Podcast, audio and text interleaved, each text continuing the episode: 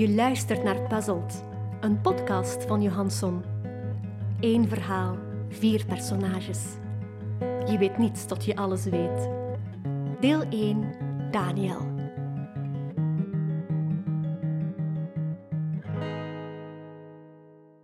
Kijk, volgens mij kunt je het vergelijken met het weer.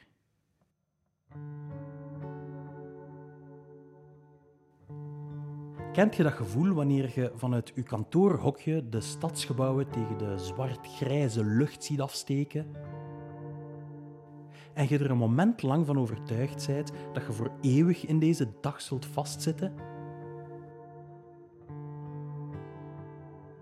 En toch, Later op die dag heeft je hoofd naar andere dingen gestaan, heb je telefoons gepleegd die je er even uit hebben getrokken, heb je een babbeltje geslagen met Luc of Randal over de winstkansen van de loterij. En wanneer je naar de herentoiletten gaat, werpt je eerder toevallig een blik naar buiten om tot uw verwondering ineens een zonovergoten parking te ontwaren, waarop dat het wel met zomer lijkt. De bries die door de gekiepte ramen naar binnen waait, brengt u terug naar een tijdloosheid die je enkel van in uw kindertijd kent. En nu heb ik het niet over na regen komt zonneschijn of welke van die clichés dan ook die Marie van Research and Development altijd gebruikt. Ik bedoel dat het onwezenlijk is hoe twee gemoedstoestanden die zo aan elkaar tegengesteld zijn en elk zo profaan en permanent kunnen aanvoelen, niet enkel in één en hetzelfde leven te passen zijn, maar zelfs in één en dezelfde dag. Nou, zo was het ook vandaag. Sinds de ruzie van vanochtend is er met moeite anderhalf uur voorbij gegaan. En toch voelt ze aan als een herinnering van jaren geleden. Het begon toen ik wakker werd met barsende hoofdpijn. Annie houdt vol dat het aan mijn kussen ligt, maar we weten beiden dat ik tegenwoordig te laat opblijf om vruchteloos aan dat nieuw nummer te werken. Een ode aan haar trouwens, dat ironisch genoeg door haar de laatste tijd maar niet vorderde. gisteren onderbrak ze me voortdurend door de muziekkamer binnen te komen met praktisch gedoe, zoals de rekening voor het kuisen van onze verwarmingsketel of de planning voor etentjes met vrienden die we al lang niet meer gezien hadden. Ik bedoel, Jezus, de regel die we hadden geïnstalleerd, dat dinsdagavond voor mij en mijn muziek was, leek niet eens meer te bestaan. Toen we net samenwoonden, hadden we er genoeg aan elke avond met z'n tweeën in de zetel te liggen terwijl ik wat ideeën op de gitaar uitprobeerde.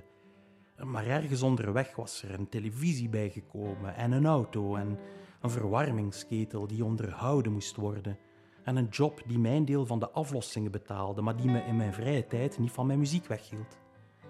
Ja, zo gingen levens, dat wisten we, maar het leek pas gisteren tot me door te dringen hoe ver Annie ondertussen van me was weggedreven. En als ik zelfs haar niet meer kon warm maken voor mijn muziek, waarom folterde ik mezelf dan op mijn 37ste nog met pogingen om mijn eigen materiaal te schrijven? Toen ik naast haar in bed kroop, sliep ze al diep ik staarde nog een uur of zo naar twee zwarte vegen op het plafond waarvan niemand nog wist hoe ze er gekomen waren. En daarna probeerde ik tot rust te komen door mijn ademhaling op de hare af te stemmen. Maar waar zij een hele droom op één enkele ademhaling leek te kunnen doen, ademde ik in en uit alsof ik net voor mijn leven had gerend. Uiteindelijk duurde het nog tot vanochtend toen zij onder de douche stond en ik in de keuken mijn lunchpakket voor de middag klaarmaakte, dat ik finaal zwichtte onder de verschrikkelijke droefenis van alles. De rechtstreekse aanleiding was eerder banaal. Ze had weer haar zelfbereide pindakaas gemaakt, waarvan ik altijd al vond dat ze scherp smaakte. Bijna misselijkmakend, om eerlijk te zijn. Hoewel ik haar dat nooit had durven zeggen. Dit stilzwijgen over de jaren heen was goed bedoeld. Ik wilde haar gevoelens niet kwetsen, begrijp je? Wist ik veel dat ze er een gewoonte van zou gaan maken om mij er een plezier mee te doen, waardoor het na een tijdje simpelweg te laat was om nog op mijn stappen terug te keren en het meer een gewoonte werd om de beproeving stilzwijgend te ondergaan. Alleen bracht dat in het licht van de afgelopen weken een ellendig nieuw inzicht met zich mee. Wat als ook zij mij al die tijd had gezegd dat ze mijn nummers prachtig vond, terwijl ze ze stiekem, nu ja, misselijkmakend vond. Tegen het moment dat ze met haar gewassen haren in een handdoek gewikkeld de keuken binnenkwam, ging er zoveel door me heen dat ik definitief brak. Ik wilde haar vragen of ze nog steeds van me hield, wat er gebeurd was met het vuur in onze relatie, of ze plannen had om mij te verlaten. Maar in de plaats was het enige wat eruit kwam. Vind jij mij nu nummer niet mooi? Mijn stem brak knullig in twee, waardoor ik des te fragieler klonk. Maar in plaats van deze plotselinge vertoning van mijn kwetsbaarheid aan te grijpen om mij te troosten, maakt ze het enkel erger door mij verschrokken aan te kijken en vervolgens helemaal niets te zeggen. Het oneindige moment dat daarop volgde, waarin het gezoem van de koelkast de pijnlijke stilte nog meer leek te onderstrepen, zorgde ervoor dat ik uit pure schaamte het huis uitstormde en met gierende banden het grijze ochtendverkeer invluchtte.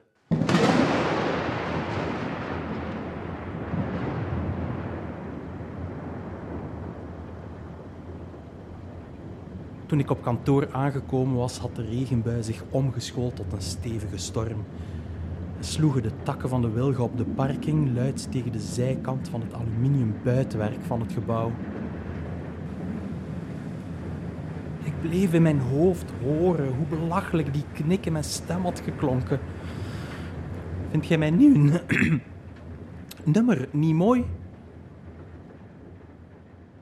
Mirjam die haar bureau al vier jaar recht tegenover het mijne had, droeg een uitgerafelde okerkleurige slobbertrui. Een geval dat je naar mijn mening niet eens thuis zou moeten dragen voor het geval er iemand onverwacht zou aanbellen. Toen ze opstond en koffie ging halen, merkte ik dat de rand van haar jeanspijp in haar linkerkous stak. Mijn gevoeligheid voor details stak de kop op en Binnen de kortste keren was mijn kijk op alles in het kantoor vergiftigd met een onmetelijke treurigheid. Het zieloze aquarium naast de koffieautomaat en de waterverdeler, de ingelijste vergeelde posters van eerdere reclamecampagnes van het bedrijf, of de manier waarop Joffrey, onze tien jaar jongere baas, met zijn secretaresse Santina en zijn kielzog van de ene kant van de ruimte naar de andere sjeesde, terwijl hij zijn linkeroog nog feller dan anders samenkneep. Meer dan ooit bracht die zenuwtrek een slepend medelijden bij mij teweeg.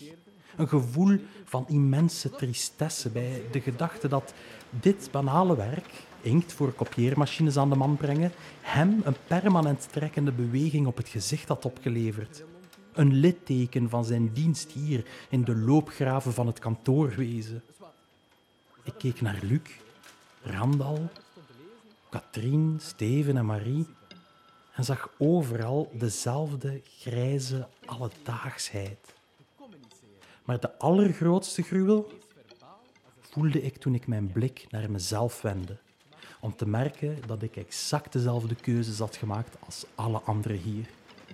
De oude trui, het verkleurde hemd, de goed genoeg voor werkbroek, mijn platgedrukt mutshaar dat mij aanstaarde vanuit de reflectie in mijn scherm. Ook ik had die ochtend mijn uniform van de middelmatigheid aangetrokken voor nog maar eens een nutteloze dag duf kantoorwerk. Uiteraard kwam mei 2017 me weer voor de geest. Daar zou ik voor moeten blijven oppassen, had de psy mij gezegd. Ik had technieken geleerd om rustig te blijven, maar ik wist hoe gemakkelijk ik ervoor kon kiezen om toch de donkerte op te zoeken. En eens ik die zou omarmen, wat zou me dan tegenhouden om deze keer wel voluit te gaan in mijn acties? Ik kwam stilaan in de gevarenzone terecht. En mijn verleden indachtig wist ik dat enkel een goddelijke interventie me zou kunnen helpen. En net op dat moment kwam ze aan. Wanneer ik haar door de glazen deur in de inkomhal van het gebouw zag staan, dacht ik even te dagdromen, maar ze stond er wel degelijk. Annie, doorweekt van de regen en hulpeloos om zich heen kijkend op zoek naar iemand die haar kon ontvangen. Ze zag er verwilderd uit, een beetje zoals oudere mensen die men verward noemt. Haar haar schoot alle kanten uit, ze had een paniekerige blik in haar ogen die ze op iets gefixeerd leek te hebben. En om het vreemde beeld compleet te maken, had ze mijn boterhammendoos in haar handen geklemd. Ik sprong overeind, ik haastte me naar haar toe en toen ze me zag aankomen, brak er een voorzichtige glimlach door op haar gezicht. Je bent je boterhammen vergeten, zei ze. Verlegen leek het haast.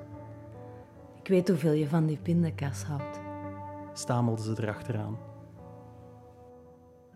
Hoe ze daar stond, snoerde me de keel dicht.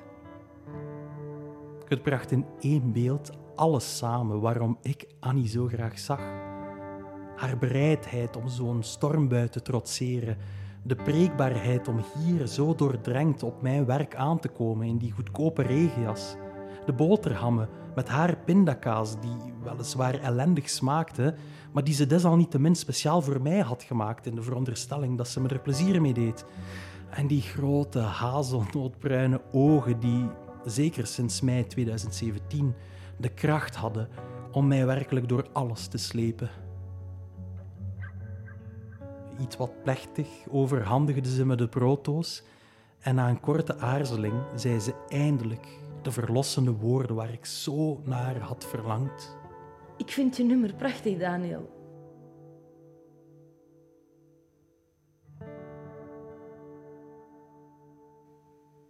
Toen gaf ze me een kus, keerde zich om en vertrok even plots als ze gekomen was. Ik vind uw nieuwe nummer prachtig, Daniel. Net zo onverwachts als het wolkendek kon openbreken om de verborgen schoonheid van de wereld te onthullen, had één zin mijn hele wereld veranderd. Toen ik naar mijn bureau terugliep, hoorde ik muziek. Ik leek lichter te zijn. Bewegen ging gemakkelijker. En ik ademde weer, iets wat ik op een of andere manier vergeten was te doen. Wie was die man die ik bij aankomst in dit kantoor was geweest, die de wonderlijkheid van, God ja, van wat, van, van alles eigenlijk niet meer kon inzien? Ik ging bij Mirjam en Randal staan, die een praatje aan het slaan waren met Joffrey en Santina, en waar ik net nog niet meer kon zien dan uitgebluste collega's zag ik nu het kleurrijk en wonderbaarlijk spel dat menselijk contact in wezen is. En in een stem die lager, voller en ontspannender klonk dan ik mezelf in tijden nog had horen praten, zei ik: Wat een mooie trui heb je vandaag aan, Mirjam.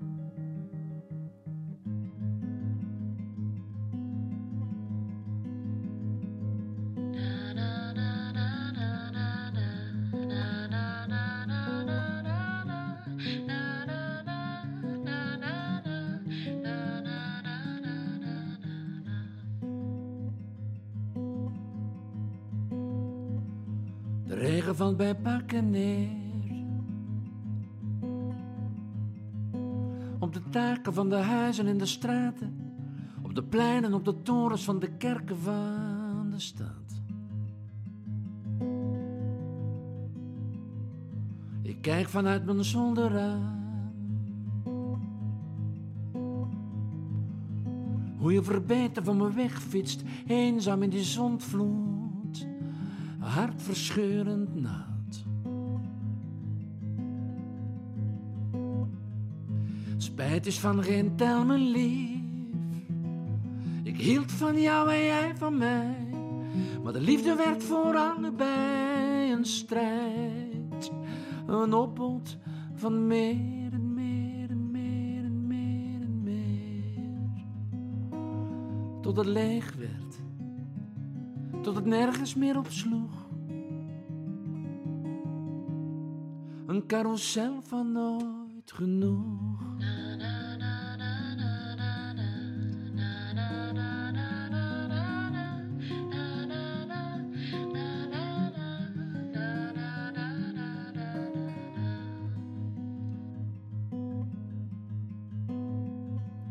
We zouden voor elkaar de beste zijn.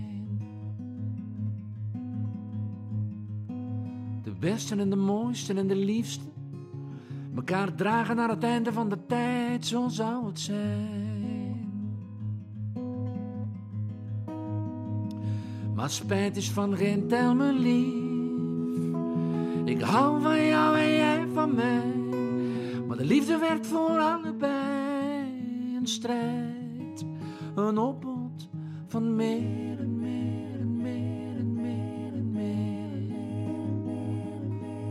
leeg werd.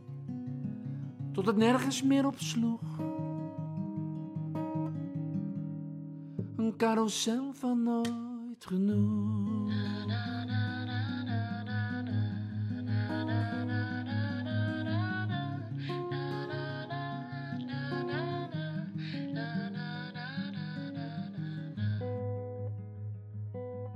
Je luisterde naar Puzzled, een vierdelige fictiepodcast van Johansson.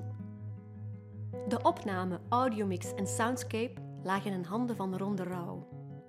Alles werd volledig coronaproof opgenomen in de Donkey Stable Studio. De tekst was van Johansson, die ook de rol van Daniel insprak. In deze reeks hoor je ook Eva Binon als Annie, Rick Verheijen als Joffrey en Boris van Severen als Dendrik. De titelsong Carousel van Nooit Genoeg is van Comilfo. Caroline Segers deed de tekstredactie en Eline Morfo verzorgde de visual. Deze podcast werd geproduceerd door Griet Nero en kwam tot stand met steun van de Vlaamse overheid. Speciale dank aan Ilse La Monaca, Anton Maartens, Nona de Keizer en Caroline Meerschaert. Puzzled de podcast kan je volgen op Instagram, we heten daar Puzzled Story, of op puzzledstory.com. Bedankt voor het luisteren.